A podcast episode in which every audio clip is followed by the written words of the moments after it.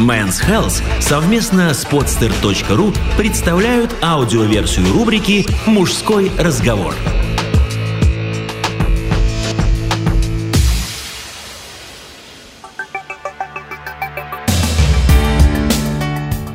Ломаные ритмы – Шеф-редактор сайта menshealth.ru Дмитрий Сироткин приписывает себе национальный рекорд по количеству музыкальных инструментов, которые были уничтожены так или иначе при его участии. Читает автор. Я музыкант. Так я до сих пор представляю своим новым знакомым, делая вид, что профессия, которая меня кормит, это так, временная мера. А на вопросы о музыке от старых знакомых, которые помнят меня немного другим, уклончиво отвечаю. Пока пауза, вынашиваю собственный проект. На деле это значит, что с музыкой покончено навсегда. Любой, кто вынашивает собственный проект больше, чем пару месяцев, в 95% случаев никогда больше всерьез не возьмется за инструмент. В моем случае это бас-гитара, которая, кстати, сейчас лежит в багажнике моей машины. Но не в этом суть. Не так давно мне позвонил старый приятель, с которым мы не слышались уже лет сто. И, э, среди прочего, рассказал, что в июне дотла сгорел его дача. По стечению обстоятельств в доме находился мой первый бас, за который я еще в отрочестве отдал приставку Super Nintendo, и который продал этому парню лет 10 тому назад. И тут меня осенило. Подозреваю, что тут имеет место промысел высших сил – Практически все музыкальные инструменты, попавшие ко мне в руки или прошедшие через них, ждала незавидная судьба. Все они умирали насильственной смертью. Или получали увечья, ну или как минимум подвергались серьезному риску. Гитара. Свою первую гитару я получил в подарок на восьмой день рождения. Это была дрянная громоздкая акустика производства фабрики Лира, настроить которую каким-то образом мог лишь дворовый алкоголик дядь Леша – я в то время не проявлял к инструменту интереса, так как фанател от Фредди Меркьюри, а он, как известно, предпочитал появляться на сцене лишь с обрубком микрофонной стойки в руках. Когда набравшегося до положения рис дядю Лешу жена вышвыривала из дома, он просил меня сгонять за бандурой, и потом истово сипел на лавочке перед подъездом сочные частушки похабнейшего содержания. Примерно через год моей гитары не стало. Будучи пьяным до последней степени, Дядя Леша выпал вместе с ней из окна третьего этажа и разбился насмерть. Говорят, что когда подбежали люди, Леша все еще сжимал мертвой рукой обломок гитарного грифа. Баян. Вторым инструментом в моей жизни был баян, играть на котором я учился 7 лет, и все эти годы тихо ненавидел этот инструмент.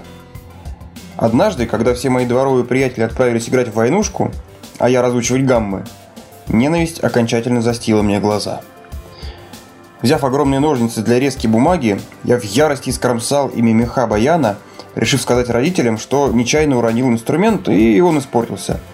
«Ты что ж, с балкона его нечаянно уронил?» – съехидничал папа, когда при попытке достать баян из чехла тот развалился на две части. Все-таки я немного перестарался. Но чуть позже я понял, что направил свои усилия не в то русло, и нужно было выламывать кнопки клавиатуры – на замену мехов баяна в мастерской моей музыкальной школы ушло всего 40 минут. Бас-гитара. С тех пор, как я впервые увидел видеозапись э, выступления группы Нирвана на фестивале Рейдинг э, в 1992 году, э, там, где в финале участники группы разносят сцену в щепки, моей мечтой было вот так же зрелищно погубить гитару после последней песни. И вот когда моя карьера бас-гитариста стала понемногу взбираться в гору, эта мечта стала навязчивой идеей. Несмотря на то, что э, слащавый рокопопс э, группы, в которой я тогда играл, в общем-то был далековат от оголтелого гранжа. Мой тогдашний Fender Jazz Bass бить об сцену было жаль. Так что перед нашим первым мини-туром я купил за 130 долларов корейскую бас-гитару. А по замыслу перед финальной композицией мне ее должен был подавать техник – а дальше все должно было выглядеть примерно так. На последних аккордах под рев толпы я зрелищно крушу бас, ну, стараясь при этом не задеть дорогостоящие клубные усилители и микрофонные стойки. Себе я дал зарок э, ломать гитару аккуратно, и в этом случае ее вполне должно было хватить надолго.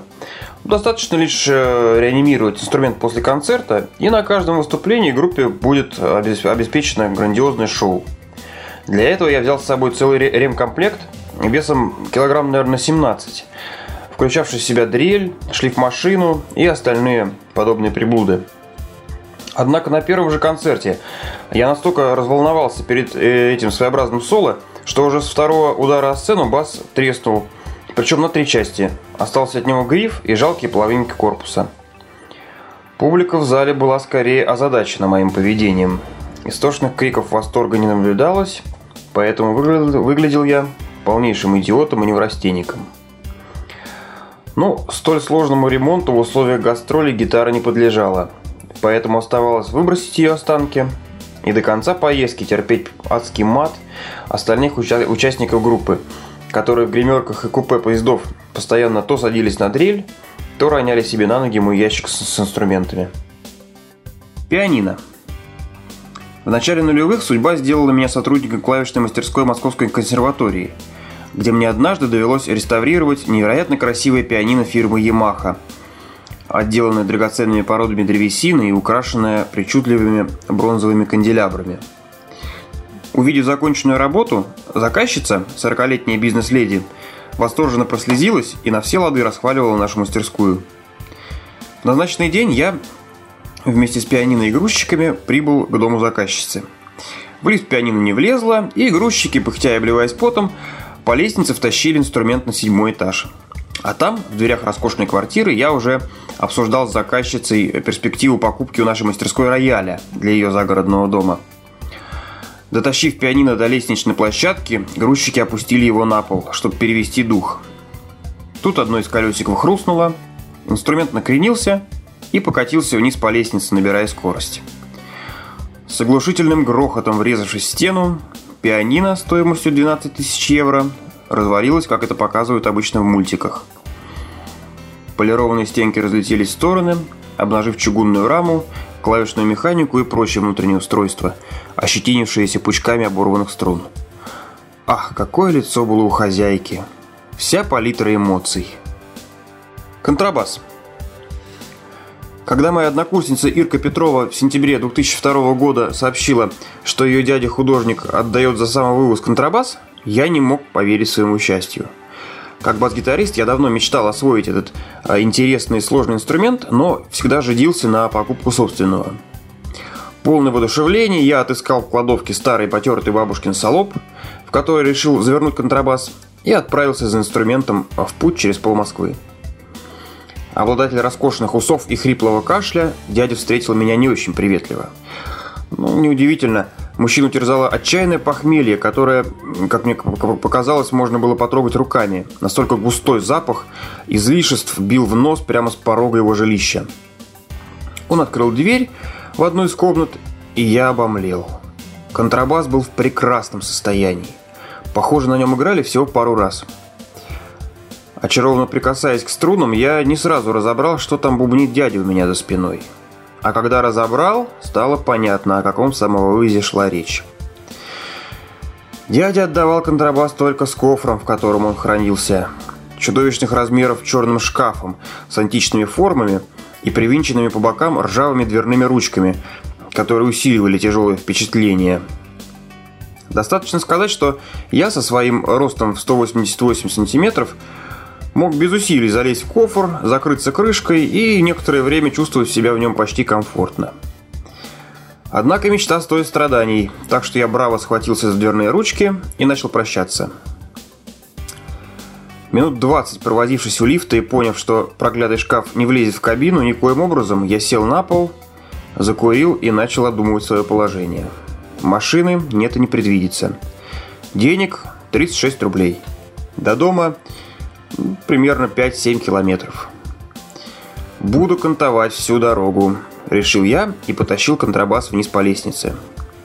Дальнейшее я помню как в тумане.